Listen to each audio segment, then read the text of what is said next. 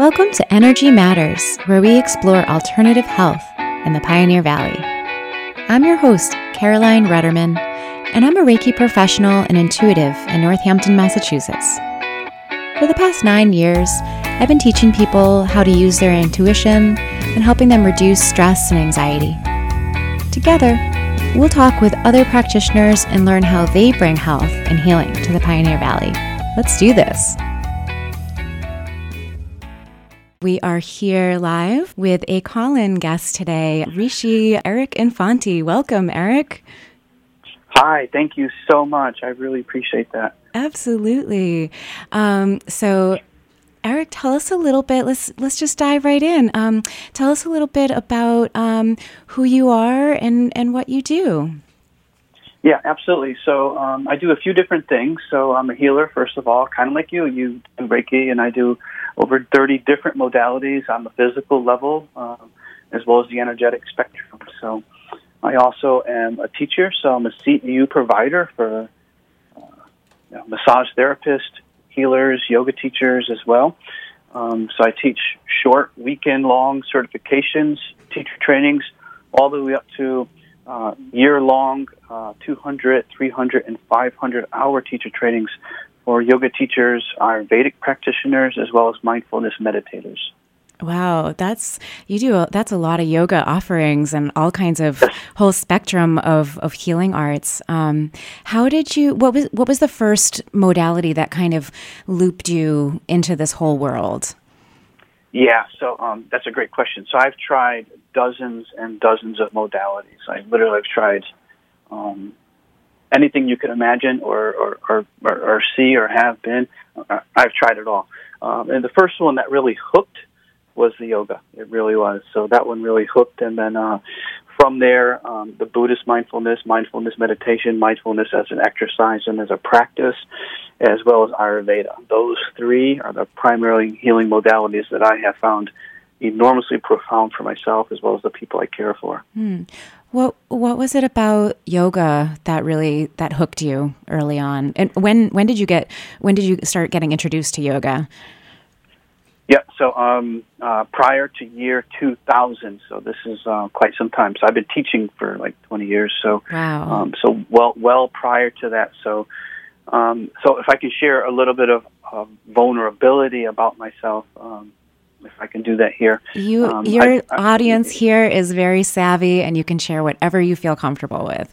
Okay, okay, that's great. Um, so back in um, right around 2000, I was bitten by a deer tick and didn't know it. I was living in Connecticut at the time, so you're already starting to read between the lines. Hmm. And you know, I got I got a late stage Lyme disease, had no awareness around it whatsoever. Um, and because of that, you can't get a diagnosis and you can't get a treatment, of course. And you know, you know, back then, I'm not too sure the treatment protocols were even protocols were even um, you know clearly defined as well as you know doing a Western blot blood test. You know, we didn't really have a, a diagnostic um, you know procedure. Um, but regardless, it was too late, and then therefore everything in my life started to shut down and shatter and crumble, and it brought upon a whole suite of chronic illnesses, all of them mirroring and mimicking each other at the same time. So, chronic fatigue, immune deficiency syndrome, so CFIDS, um, you know, as a male, getting fibromyalgia, that's pretty rare and uncommon, but I, I had that diagnosis because of, you know, the joint pain, the muscle pain and fatigue, Mm. um, the, the, the exhaustion every day. There was no, there was no, um, you know, cure for, for, for being tired. You know, you, you would wake up there, you know, so, um, and then that, that all stemmed uh, in, into a hypothyroidism, a mercury poisoning, so just a whole bunch of things all at one time after that year. So I battled that for nearly a decade. And so when I when I was in the middle of that, uh, I went to um, my first yoga teacher, and then uh, I, was hooked at that point. So that's that's why yoga was there because I was I was always a, an athlete, and also I'm a Marine Corps veteran, so I was always very active physically, you know, in, in my life. And then I lost that because I became, you know, I was I was either on bed rest or on the couch. I couldn't really move, so I turned into this Ben and Jerry's guy all of a sudden from running running four marathons, and then you can't move. You can't even walk your dog, right? Mm. So, um, you know, in in a very in a very gentle way, yoga provided me that physicality back, but it also provided so much more. Of course, as we know, you know, the mind body connection, the spirituality that's there for you if you wish to have that as well. So. Yeah, and ten years from being a super active person to dealing with ten years of a complex, very elusive health disorder and disease is i mean my goodness that's that is such a challenge in and of itself on a spiritual level on on all levels on that. Mm-hmm, mm-hmm, mm-hmm. absolutely yeah. Yeah. All levels as you say all levels yeah. So what was it that do you what do you credit from after dealing with the chronic Lyme that really got you back into um, into health again? Because I know that you kept studying and kept studying. Um, do you do you credit any particular modality that got you back? Because Lyme is a huge issue, especially in the Pioneer Valley in this area. It is. Um, yep. And of course, all, all of you know New England, a lot a lot of people suffer with it. But um, is there one modality that you feel like really that you credit as like that that worked for me? Yes, I, I would have to say no. I would have to say no. So I would have to say it's the combination of modalities. Mm. I mean, I would love, I would love to give people, hey, take this supplement, um, or this prescription really worked, or or it didn't. Right? I would love to be so defined and so pinpointed. I can say to to everyone in New England to say, hey, this is what the answer is to Lyme, or this is how you deal with chronic fatigue, because you know the um, and, and, we need the medical professionals uh, from from the western side. We need the MDs on, in our space. We need it. We have to have them. They are so valuable. But for chronic issues, it's it's a tough call for them, right? So there there and there is not one specific thing that said, hmm, yeah, this is for you. Um, so it truly is the, the combination of uh, the holistic modalities. I got a lot of body. I got a lot of energy work. You're a Reiki teacher. You know this, right? You know Absolutely. the profoundness of, of moving the energy, right? So um, I had to get those treatments cared for. I had to go to get Ayurvedic treatments. And then from the Western side, alternative Western, right? So I was in a, uh, uh, I believe it was back, back then it was called a Myers cocktail, so a slow IV drip, right? So for the physical realm now to get the energy moving through that way and then um, the Ayurveda with the yoga practice, mm-hmm. getting more getting more active again um, into some sort of a, a, fitness. For me, it was um, Muay Thai kickboxing and, and jiu-jitsu. So um, that was the yang of, of it all. As I could, I progressed in that way. Um, and so, so the yoga and just being just being mindful and having all the lifestyle changes um, at home so the, the, the foods and the nutrition and the supplements and the herbs and the teas from Ayurveda were so so profound. So mm. um, it truly was the the combination. You know, you start juicing after a while. You start making better smoothies after a while. So you're making a lot of lifestyle changes. You know, and you watch what friends kind of drop off. You know, so. I wasn't ever a big drinker, but you know those kind of friends kind of drop off, and you step into a more holistic lifestyle, and you start attracting holistic friends as well. So it's it's never just one thing, especially with syndromes or chronic issues. It's never just one thing. So, but this is what it um, it was for me. Absolutely. And so, yeah. at, at, what point did you start really transitioning into uh, reclaiming your health and getting back in alignment? And then, what flipped the switch when you actually started teaching? What did uh, what what lit that fire? Yeah, great question. So. Um, I was in a master's degree program for Buddhist psychology. So there's all the mindfulness work, and then part of part of that was experiential practices. So I went to, uh, I think it was Integral Yoga Center in New York, and they had um, some mindfulness meditation workshops. So I went for a whole long weekend.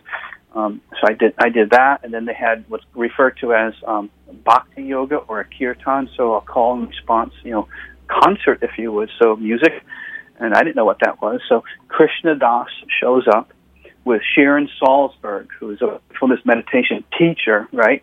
And they they co-taught plus the music, Krishna Das's kirtan, um, together. And so we were able to ask questions. It was a small group of people. It was remarkable, right?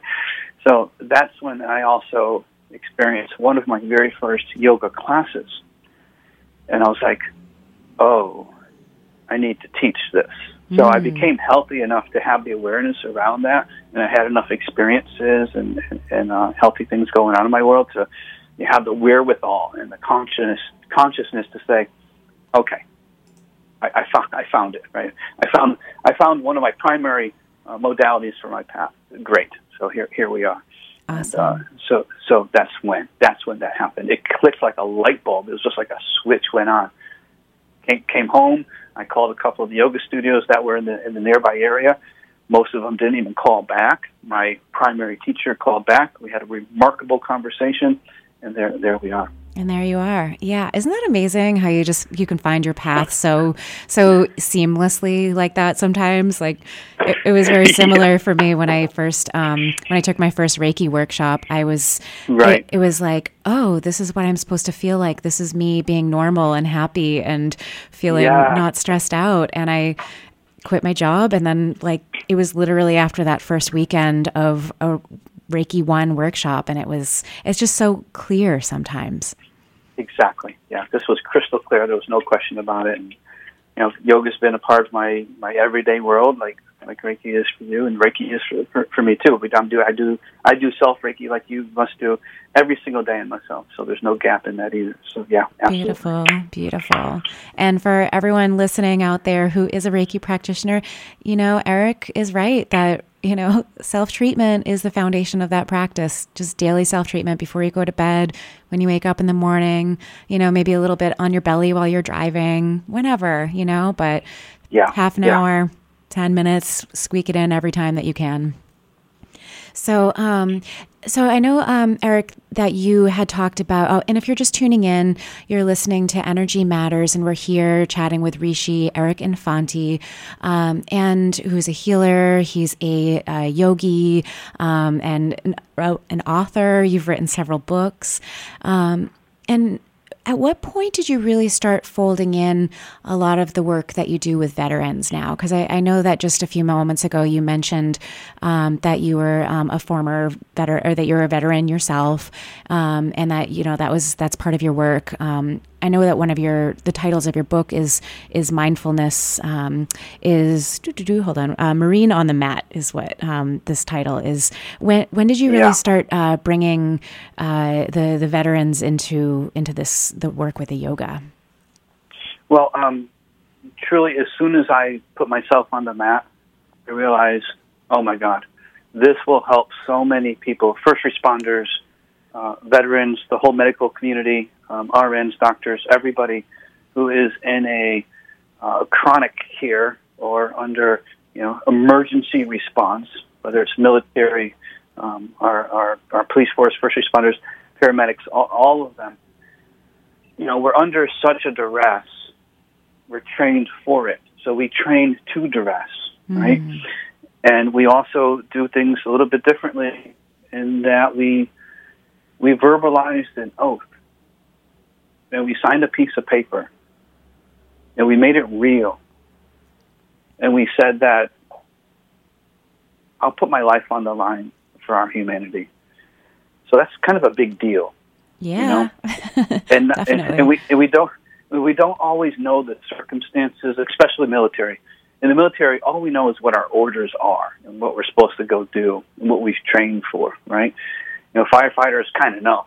Burning building, go save people right? So almost a little different, but still we're under we're we're trained for duress. So as soon as I stepped on the mat, I was like, oh, this can help. This can help out a lot, right? And it took me a long time to realize that I, I was meant to do something for veterans. So it wasn't until last year we actually started formalizing doing things for veterans as a program.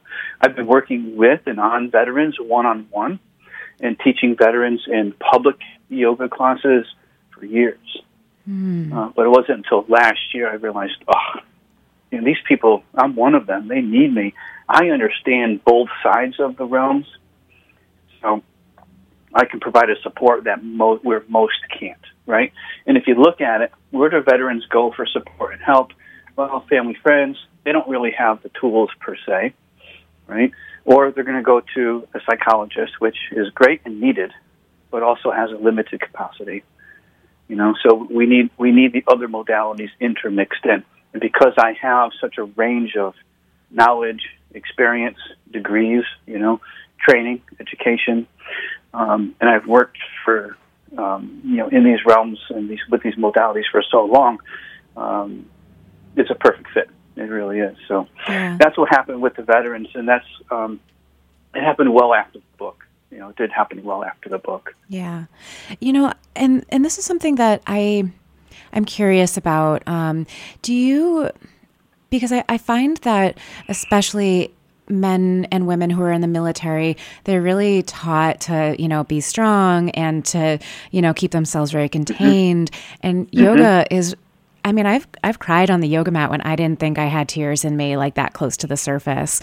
Do you yeah. fi- do you find that um, that these men and women who are veterans that are hopping onto yoga mats and kind of delving into these spaces are allowing themselves to get in, or do you think that those barriers are t- are are pretty deeply uh, ingrained in them?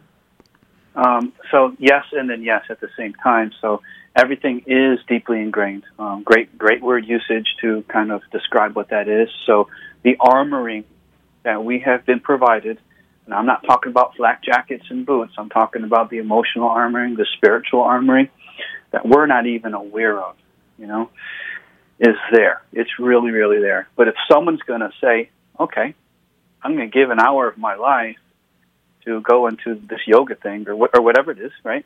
Could be Reiki session, whatever it is.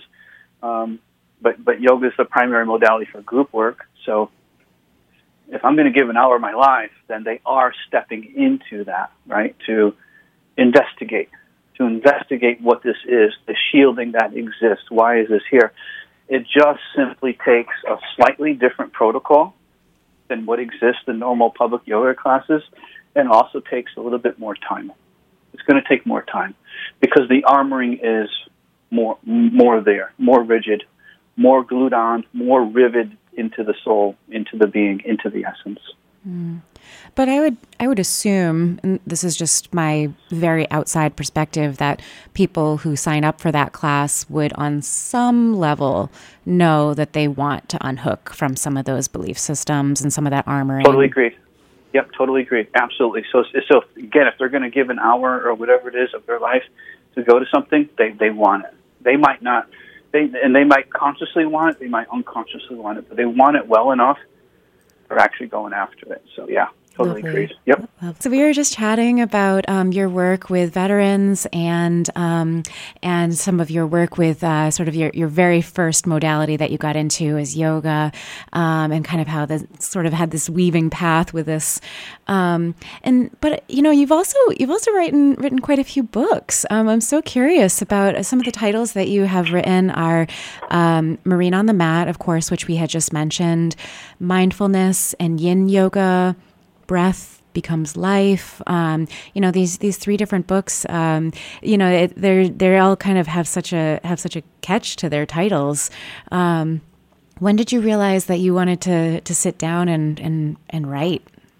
Yeah, yeah. Thank you for that. Um, and just to add one more quick title to the list there, um, I wrote a book specific for the martial artist, and very even niched into that was, you know, I'm a, I'm a jujitsu practitioner still even to this day. Um, I'm a jiu-jitsu brown belt, and um, I wrote yoga for the martial way, specific for the jiu-jitsu athletes. So um, very cool. Um, but what? Yeah, but I can remember um, when I was a kid, I asked my mother for Christmas, "Can I get a typewriter?" So, and I'm I'm not young, so this is a quite a while ago, asking for a typewriter, right? So, um, I've been I've been kind of writing on and off most of my life, but nothing really formal until um, my master's degrees programs where you're writing thesis. Um, that's when you're really focused in on on writing something profound. Um, and then I wrote Marine on the Mat in 2008 while I was in India for seven weeks, and then uh, on the plane ride home, I was running out of paper, so I'm, I'm writing I'm writing the book from journals and then onto magazines and newspapers and whatever I can find on the plane ride back, and then I didn't even complete that. It sat for about eight years. What? I didn't. Yeah. Why? Yeah. No kidding. Why did it sit well, for so um, long? Well, um, life is right. So um, when I got back from India, India was the awakening. It was truly an awakening. So every single thing in my life changed based upon um, my awakening in India. And so, therefore, I had to make some major, major, major life changes. Moved to Florida. All, you know, gave my studio up. Um, everything, every single thing. My my family structure, it all changed. Every single thing changed. So, so the book had to take a back seat, but it, and it did. It took a back seat for nearly eight years. I wrote the book finally um, inside of three months, so it's pretty quick. Um, in, and in, then you uh, had just collected your you had written during that time and then so when you when you actually put the book together you had a lot of a lot of the writings were from the time? Exactly. Yeah i had the content just stored in a folder for a long time and i just kept it. Um, then i dug it out and organized it and rewrote it and rewrote it and rewrote it and then all in three months published it boom done. And i've been writing consistently and publishing consistently ever since then so all these books have came out yeah and I have th- and I have three three more ready to ready to burst. You have three so more ready to go. Yeah, yeah, they're ready to go. Just final editing and, and photography and images, and that's it. Boom, done. Wow. Yeah. Do you how how do you bring? Because like as somebody who I enjoy the I enjoy writing, but I also have sort of a love hate relationship with it. Um, yeah, yeah. What? How do you stay mindful of when your stuff starts coming up, and you know how do you um, is it just a natural flow for you? Do you feel like you you struggle with your edges and things while you're writing? Um, you know i mean what would your what would your advice be for for somebody else who might be wanting to bring some of the healing arts in onto the page? Yep yep absolutely. So a couple things. So mindfulness is part of the process. And then for us because we're in this this realm it's also part of the content right? So um, it's, so it's on both edges for us, and so it's kind of awesome in that way. But as far as what you're asking, as far as like, well, we get writer's block, or we get this, or we get that, and and how do we flow, and, and all these things. So, um, you know, for most of us, we just got to get still. We got to get still long enough and deep enough so uh, what we do want to write comes out, right? So from there, um, and that's and that's really the most important part it's not even getting it down to the page, but getting it outside of us and then into into the headspace so the headspace can start to turn it into form. And we use our form as, as language or visuals, right? So once we get it into form, then we can free write. So I free write, free write, free write. And as I'm free writing, I'm chunking it into um, ideas or concepts or themes. And those those themes at some point, now a separate a separate um, part of the process. So mindfulness is in in the interplay of all of this as we move about the whole writing process. And so the next thing is to create from those themes. Oh my God, this would be a great table of contents. This is the great title or essence of the book, right? And here's maybe a good subtitle. And that's how I come up with catchy titles and subtitles because I get still long enough to know what I want to write about, who the audience is, and then then I move it. Then I move it. I kind of nudge it along from there. And then another part of that process is take the free writing, that chunked themes free writing, and then start to get into more details around that inside of the table of contents. So the table of contents has form and structure and something that's you know readable by by humans. So now we have that put into a different place in a different space as well. So we go from very vapor or etheric into very earth, metal, and wood, right? So we go from very subtle into gross matter, right? So we take it along those stages. And then from table of contents with data, and now content, now writing, and then we fine tune it through editing, editing, editing. Do we take away? Do we add? Uh, we have to adjust grammar so it's readable by, by people. And then we fine we fine tune that into formatting. So the book's got to look good on page, got to look good on paper, and then, of course, we have Kindles and Nooks and all these things, iPads, and you know, some people, God forbid, even read on their little phones. So we have to have the formatting done electronically as well as for um, you know the paperback or hardcover. And now we also have Audible. My Marine Mat book is actually in Audible too. So we have different we have different media. We have different forms to to process. So another another whole subset of things could be, you know, what tools do we use so when we have something that does surface, how do we get it? How do we get the free write to happen? So what I did for a long time was anytime I had an idea, I had a particular notebook I would put it in, or I had a particular app on my phone that I would put it in, or I even had a voice recorder. So I used to go for long walks or jogs or walk the dog or whatever, and I would have my voice recorder with me, and there's a lot of content. And then you could re, you know re-listen to that, and then start writing it, or you can have your audio transcribed, so you don't have to retype from listening. So Absolutely. it's a bit easier to yeah have it transcribed. So having mindfulness around your process and your tool set to make things flow with ease is really really important there. I hope those couple of things are helpful. Yeah, and and when you're when you're talking about you know finding the the place of stillness before you're writing, what is what is your process for finding stillness? What does that look like for you?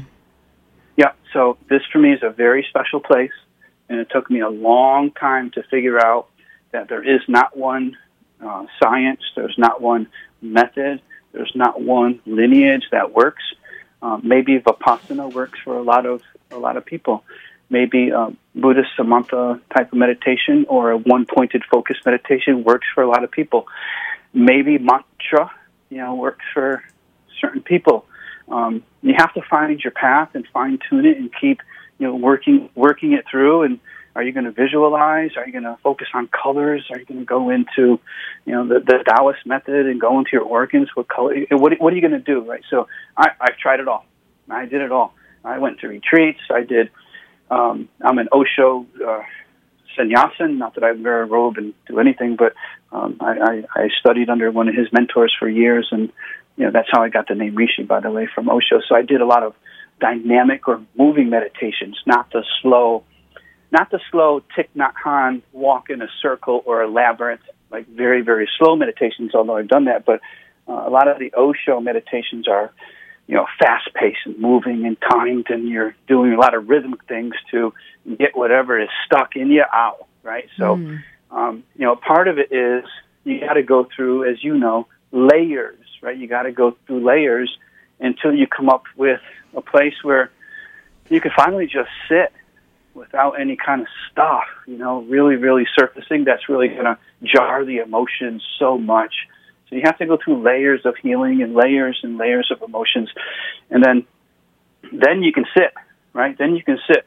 and then um, and this was only in the last couple of few years where I really developed my my stillness, you know, practice. And so I'll do my process is this: a very very short light asana, not even a class. You know, I just do a couple postures just to get the body to say, okay, I'm ready to sit.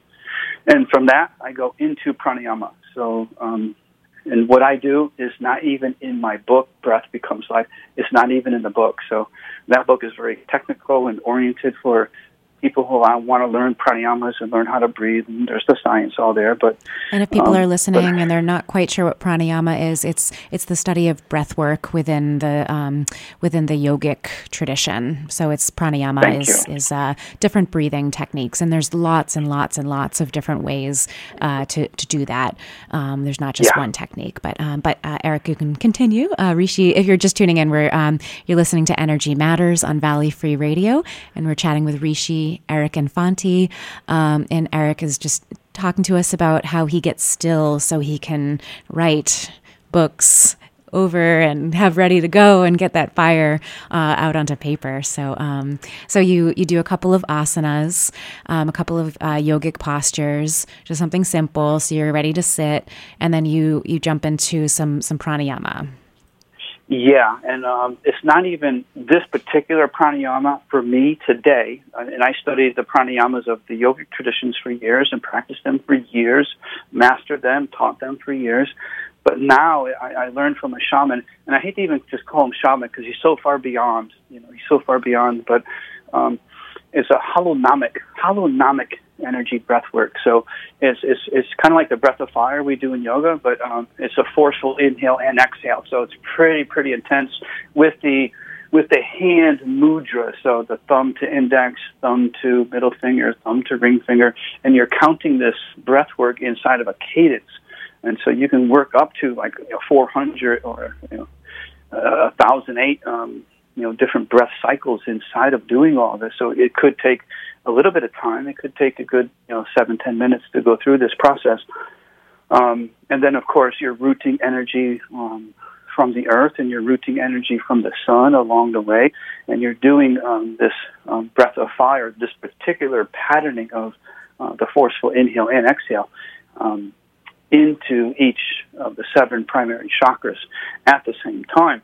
And you're doing something on the pre, uh, uh, before it as well as the end of it to um, to expand that outward from you too. So um, from there, I go into again not really necessarily the uh, the yogic traditions, but from a tantric perspective.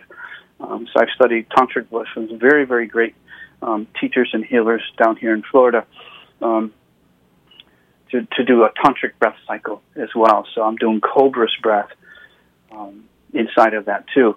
And I, you know, I swore an oath and signed even a piece of paper that I would never teach that until I'm authorized to teach that. Unlike our, our other traditions, we keep very strict inside of that particular lineage. So, um, the Ipsalu lineage of, of tantric healing. So, very white light, very clean uh, tantric processes and practices, but the cobra breath inside of that very, very profound. So, I would practice cobra breath level one, now uh, um, I'm up to level two. So, I would go into there. Um, and so I won't talk too much details about the Cobra breath, but it is searchable um, online. Um, and then from that point, the tantric breath will bring me into that place of stillness organically, slowly, and and then I'm just there.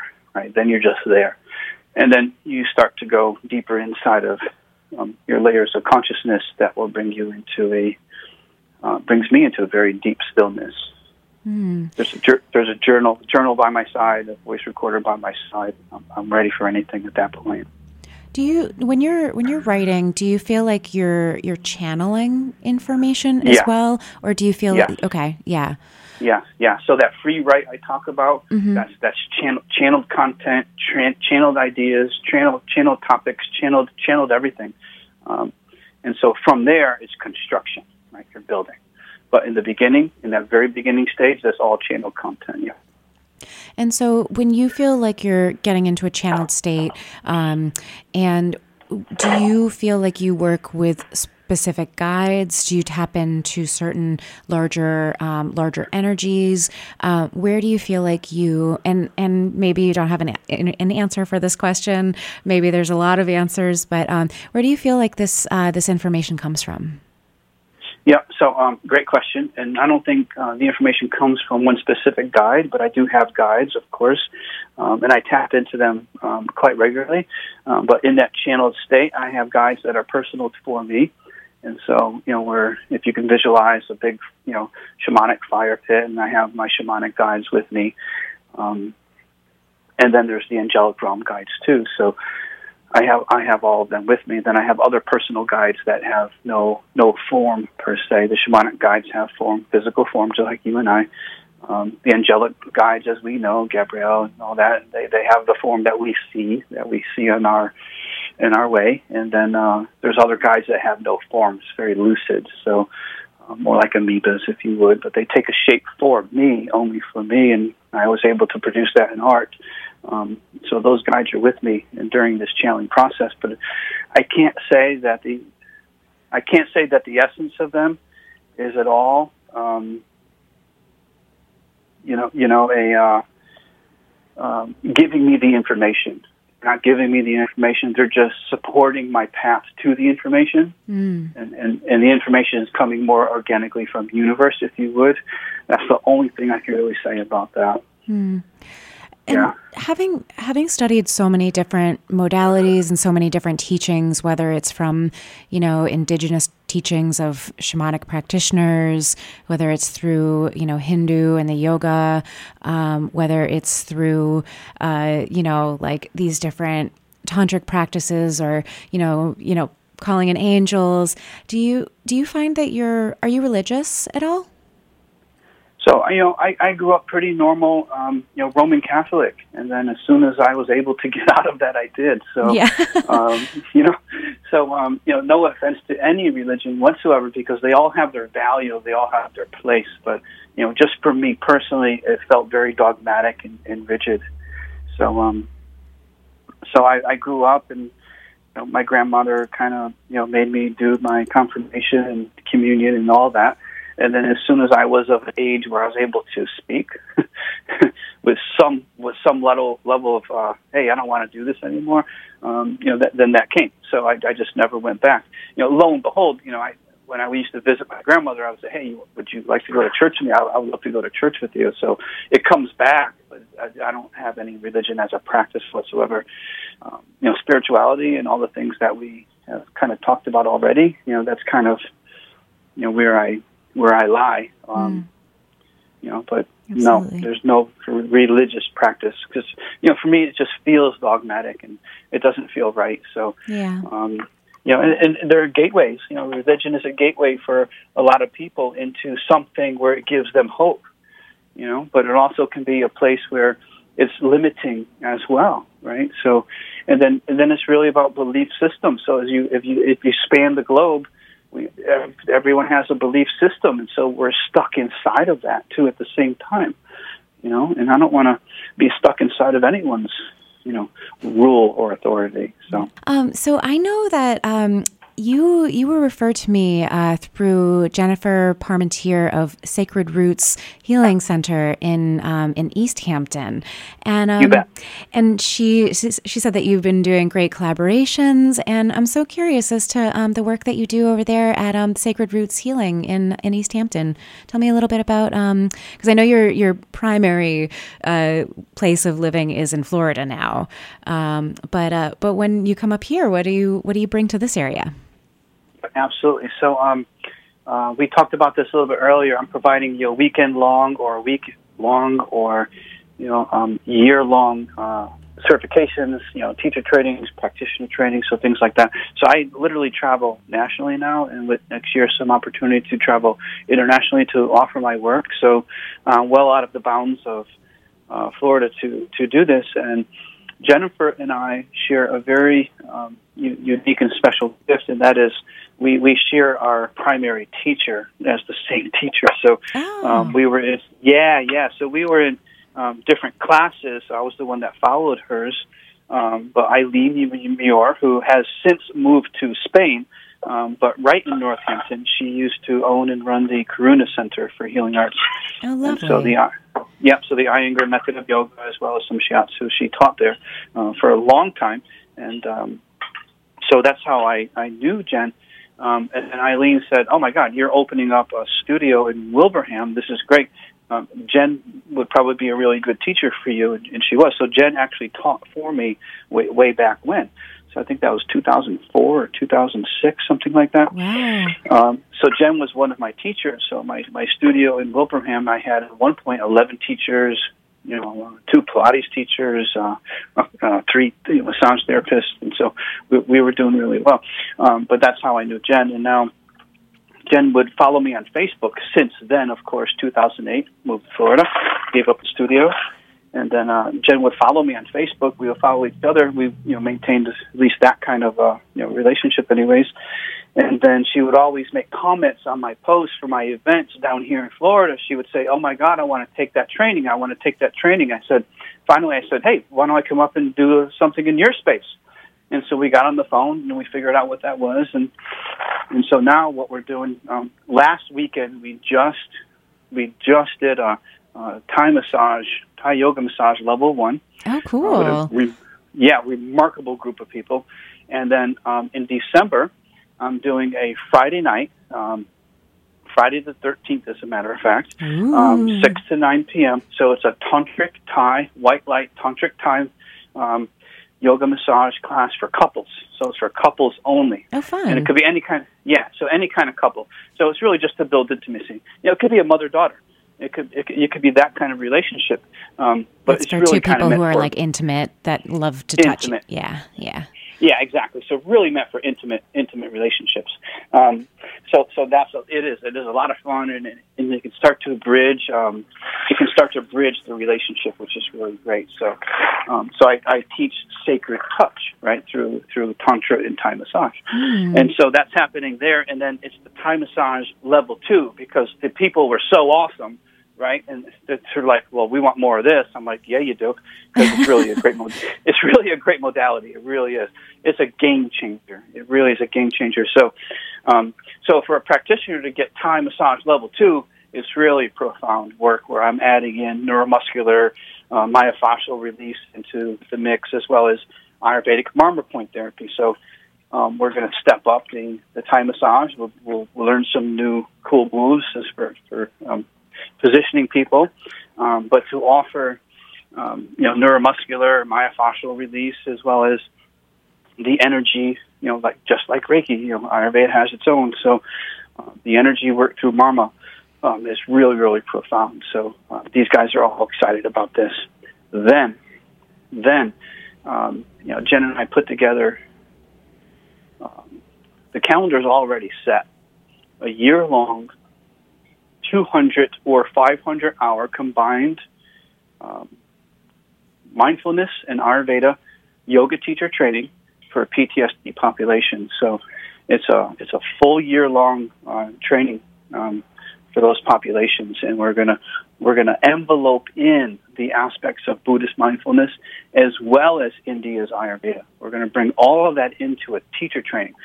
So, I mean, I've done so much teacher trainings as you, you might have seen or know you know, how much time can we spend studying the Vedanta or the Bhagavad Gita or how many more layers of the sutras are we going to continue to go? And so instead of all of that philosophy, which doesn't really give the teachers um, a tool on their tool belt where they can actually take that and earn money from it, um, I'm giving them tools where they can, you know, teach one-on-one. They can have one-on-one clients where they can, you know, give people a foundational Ayurvedic you know, process or, you know, give them some mindfulness um, education where they can take care of people in workshops and classes and one-on-one work and you know and do things more profound. So yeah. And um, i think it's interesting too because you know when it comes right down to it you know the things that a lot of the philosophy like that's kind of as an as America in America we're very in our heads and so we need uh-huh. practical tools to get us back in our bodies and it's yep. it's not that philosophy isn't useful but we got ourselves a little tangled already so it, yeah. it does help yeah. to get back in our bodies and have practical skills to help people untangle from there just in our well culture put. that's that's kind of yeah. what we need you know so I, I, think that's really cool that you're folding that in because you know those those ancient teachings can go deep and very you know can be very profound and you can study them for a lifetime but you know the things that we need practically especially people who are dealing with really deep trauma is like right. getting back in the body and like letting the body physically release and you know calm down so i think that's i think that's really cool that you're um, that you're folding those uh, those skill sets into uh, a teacher training Thank you. I really appreciate that. I'm really excited about this work. So 2020 is going to be, you know, the year for that. And, uh, you know, Jen is so cool. She's like, yeah, she is cool. I like her a lot. Yeah. Yeah. Yeah. Yeah. Yeah. Yeah. So, uh, yeah, so we're doing that at Sign Sacred Roots. And, uh, um, and there'll be some other treasures along the way inside of that year too. So, you know, part of the teacher training, I'll do my mindfulness again certification. I'll do an Ayurvedic foundation certification. So it'll be part of the teacher training, but we'll open it up to the public too. So there'll be some other treasures coming along the way. So that's how Jen and I got connected. Fabulous. Yeah. Oh, I love that. That's such a, you know, I feel like that's that's how people in the valley really get to know each other through the studios and, you know, same teachers and, you know, common interests mm-hmm. and that's fabulous. Yep. Yep. I love that. Yeah. Um, Thank you. Thank you. And so, can you give people a shout out of um, how they can find you, your website, um, your social media? Uh, what what are what are different ways that people can find your upcoming workshops and things like that that you're offering internationally as well as locally?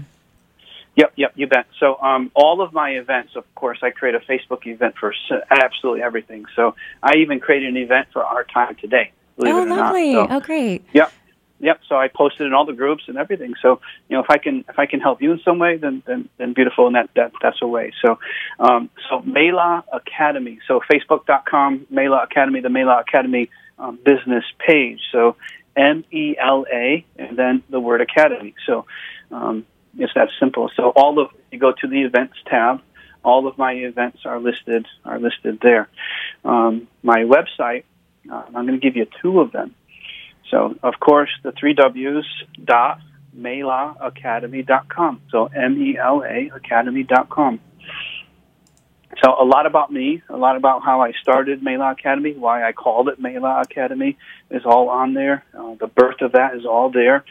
Um, what I offer, all the things I offer, one-on-one work, one-on-one healings, um, you know, everything from energy work to body work to Thai to everything, Ayurveda treatments is all there. Um, but all the certifications and all the teacher trainings and everything is all there. And then um, the work I do specific for veterans has its own website. And um, I got a couple things to change on it, but not, no problem there. Mindfulness for veterans, plural, dot com. So www.mindfulnessforveterans.com. Um, and so I offer for uh, veterans, part of it is this year long um, teacher training, you know, because if we're teaching teachers and psychologists and practitioners and mental health workers, Reiki practitioners, right, all to um, create programs and to better serve uh, those with PTSD, veterans, responders, um, then great, right? Then great. So we're all we're all providing a, a more elevated service. But part of this process, part of this teacher training is is well, what do I do with the knowledge? What do I do with the knowing? What do I do with the content? So part of it is I teach how to create a signature program, right? So now anyone from any field, psychologist, yoga teacher, um, energy worker, body worker, whatever it is, rolfer, whatever it is, can take this training get all the content they need because it's well beyond yoga, as you, you've heard already, um, but how to create a signature program specific for those with PTSD or veterans. So that's what this training is all about. Fabulous, fabulous. Yeah. Um, yeah.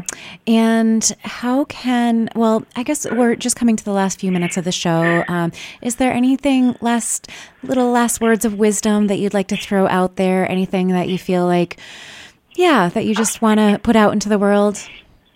Yeah, you bet. So, um, so if you're struggling, if you are struggling and you need a support, you need to take the ownership and you need to reach out.